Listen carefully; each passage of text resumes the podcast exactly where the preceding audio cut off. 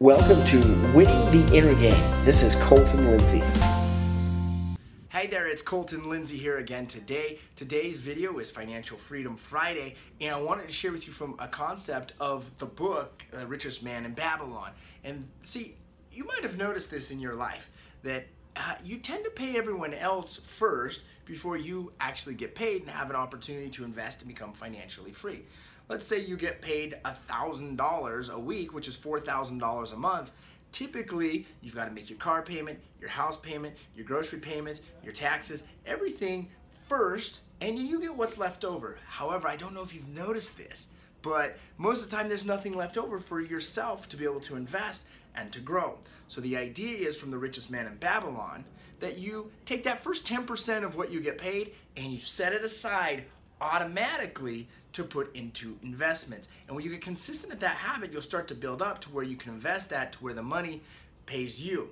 I know it's going to be a very big challenge at first because some of you might be saying, well, Colton, I've got credit card debt, or I've got debt that I've got to pay this, or I got to pay that, right? Well, here's a very simple rule along with that. When you pay yourself that 10%, make sure that you're only setting aside for your creditors 20% meaning that you'll take all that 20% and you'll pay it back towards your creditors, your debt, or whatever, and rearrange that program so that you can then live off of 70% of less.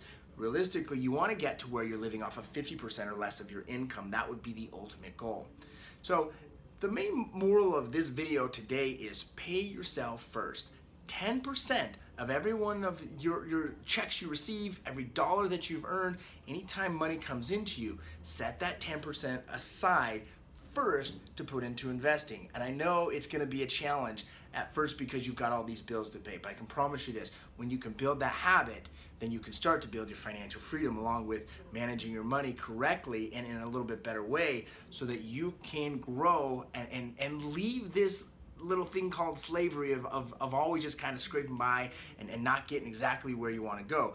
And, and I want to be very clear, it doesn't matter what your income is, whether it's a million dollars a year, a hundred thousand dollars a year, ten thousand dollars a year, this rule applies that you need to put 10% aside to invest.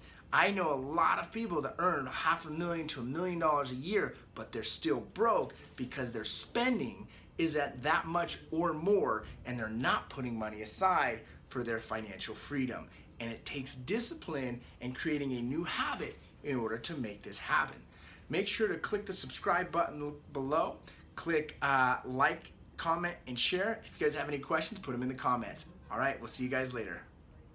Hey everyone, did you like this episode? Well, be sure to subscribe and share it with a friend. If you want free content and world class training on inner game, real estate, and turning the impossible into possible and the invisible into visible, well, visit me at winningtheinnergame.com and enter your name and email to the winner circle. We'll see you there.